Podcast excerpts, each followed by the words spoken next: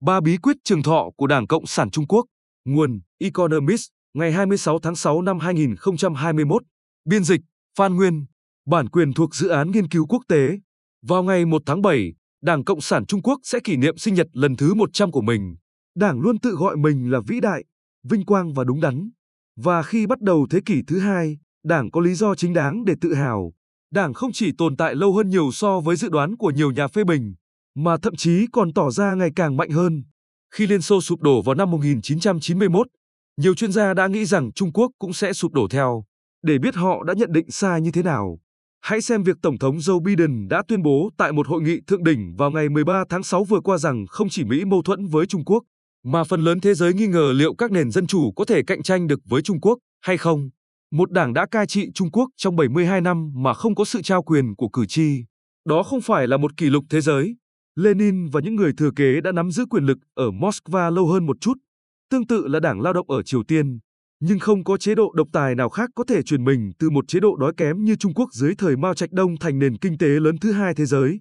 Với công nghệ và cơ sở hạ tầng tiên tiến khiến những con đường và hệ thống đường sắt sắt ọp ẹp của Mỹ phải xấu hổ.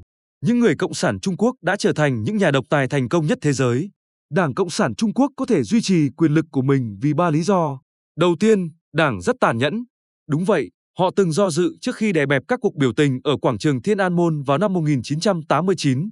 Nhưng cuối cùng đảng đã đáp trả người biểu tình bằng súng đạn, khiến đất nước phải khuất phục. Các nhà lãnh đạo hiện tại của Trung Quốc không có dấu hiệu gì cảm thấy hối tiếc về vụ thảm sát. Ngược lại, Chủ tịch Tập Cận Bình than thở rằng Liên Xô sụp đổ vì các nhà lãnh đạo của họ không đủ sức mạnh để đứng lên và kháng cự tại thời điểm quan trọng. Điều đó hàm ý rằng, không giống như chúng tôi, họ không có gan để tàn sát những người biểu tình không vũ trang bằng súng máy. Lý do thứ hai lý giải khả năng cầm quyền lâu dài của Đảng là sự linh hoạt về ý thức hệ. Chỉ vài năm sau khi Mao qua đời vào năm 1976, một nhà lãnh đạo mới, Đặng Tiểu Bình, bắt đầu loại bỏ các công xã nhân dân vốn kiểm chế năng suất lao động của vị cố chủ tịch và thiết lập các lực lượng thị trường hoạt động hiệu quả ở nông thôn. Những người theo chủ nghĩa Mao đã không hài lòng, nhưng sản lượng đã tăng vọt. Sau biến cố Thiên An Môn và sự sụp đổ của Liên Xô, Đặng đã chiến đấu chống lại các thành phần Maoist bảo thủ và đón nhận chủ nghĩa tư bản với lòng nhiệt thành lớn hơn.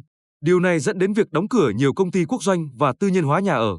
Hàng triệu người mất việc làm, nhưng Trung Quốc đã phát triển vượt bậc.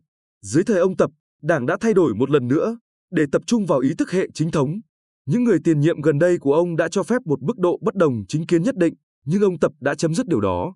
Mà một lần nữa được ca ngợi, các cán bộ của Đảng thấm nhuần tư tưởng Tập Cận Bình, bộ máy hành chính, quân đội và cảnh sát đã thanh trừng những quan chức lệch lạc và tham nhũng. Các doanh nghiệp lớn đang được chấn chỉnh. Ông Tập đã xây dựng lại Đảng từ cơ sở, tạo ra một mạng lưới theo dõi ở địa phương và đưa cán bộ vào các công ty tư nhân để giám sát họ. Xã hội chưa bao giờ bị kiểm soát chặt chẽ như vậy kể từ thời Mao. Nguyên nhân thứ ba dẫn đến thành công của Đảng là Trung Quốc đã không biến mình thành một chế độ đạo tặc hoàn toàn. Trong đó của cải chỉ dành cho những người có quan hệ tốt. Tham nhũng đúng là đã trở nên tràn lan. Và những gia đình quyền lực nhất thực sự là những người siêu giàu. Nhưng nhiều người cảm thấy cuộc sống của họ cũng đang được cải thiện và Đảng đủ tinh để nhận ra những mong muốn của họ. Đảng đã bãi bỏ thuế nông thôn và tạo ra một hệ thống phúc lợi cung cấp lương hưu và trợ cấp chăm sóc y tế cho tất cả mọi người. Các lợi ích không phải là nhiều, nhưng chúng được đánh giá cao. Trong những năm qua, các nhà quan sát phương Tây đã tìm ra rất nhiều lý do để dự đoán sự sụp đổ của Đảng.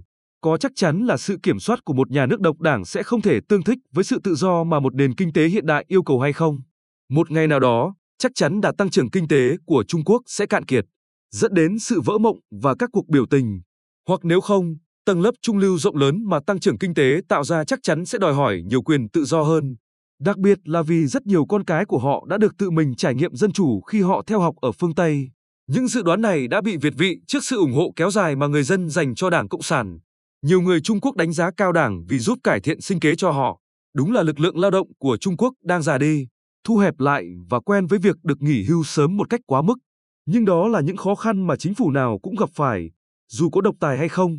Tăng trưởng kinh tế mạnh mẽ dường như vẫn sẽ tiếp tục trong một thời gian nữa. Nhiều người Trung Quốc cũng ủng hộ các biện pháp mạnh tay của Đảng. Họ nói hãy xem Trung Quốc đã nghiền nát COVID-19 và vực dậy nền kinh tế của mình nhanh chóng như thế nào. Trong khi các nước phương Tây vẫn đang vấp ngã, họ thích thú với ý tưởng về việc khôi phục niềm tự hào và sức mạnh của Trung Quốc trên vũ đài thế giới. Điều này phù hợp với thứ chủ nghĩa dân tộc mà Đảng đang muốn thúc đẩy, truyền thông nhà nước gắn Đảng với quốc gia và văn hóa dân tộc. Trong khi đả kích Mỹ là vùng đất của bạo loạn chủng tộc và các vụ thảm sát bằng súng, họ cho rằng lựa chọn khác ngoài chế độ độc đảng chính là sự hỗn loạn. Khi bất đồng chính kiến nổi lên, ông Tập sử dụng công nghệ để giải quyết trước khi nó tích tụ.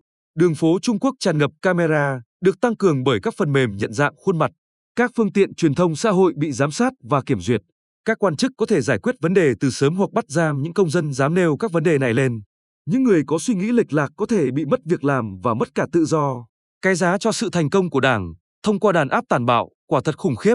Mối đe dọa nguy hiểm nhất đối với ông Tập không đến từ quần chúng, mà từ chính nội bộ Đảng. Bất chấp mọi nỗ lực của Tập, Đảng vẫn hứng chịu chủ nghĩa bè phái. Sự thiếu trung thành và sự buông thả về ý thức hệ, các đối thủ bị cáo buộc âm mưu tiếm quyền đã bị bỏ tù. Chính trị Trung Quốc ngày càng trở nên thiếu minh bạch hơn trong những thập niên qua. Nhưng những cuộc thanh trừng không ngừng của ông Tập cho thấy ông nhận ra vẫn còn nhiều kẻ thù giấu mặt. Thời điểm bất ổn lớn nhất có thể sẽ là thời điểm diễn ra sự chuyển giao quyền lực. Không ai biết ai sẽ thay thế ông Tập, hoặc thậm chí đâu là những quy tắc điều chỉnh quá trình chuyển giao đó. Khi loại bỏ các giới hạn nhiệm kỳ chủ tịch nước vào năm 2018, Tập đã báo hiệu rằng ông muốn nắm giữ quyền lực vô thời hạn, nhưng điều đó có thể làm cho việc chuyển giao quyền lực sau này thêm bất ổn. Mặc dù nguy cơ đối với đảng không nhất thiết sẽ dẫn đến một nền cai trị văn minh hơn mà những người yêu tự do mong muốn, nhưng đến một lúc nào đó, ngay cả triều đại này của Trung Quốc cũng sẽ cáo chung.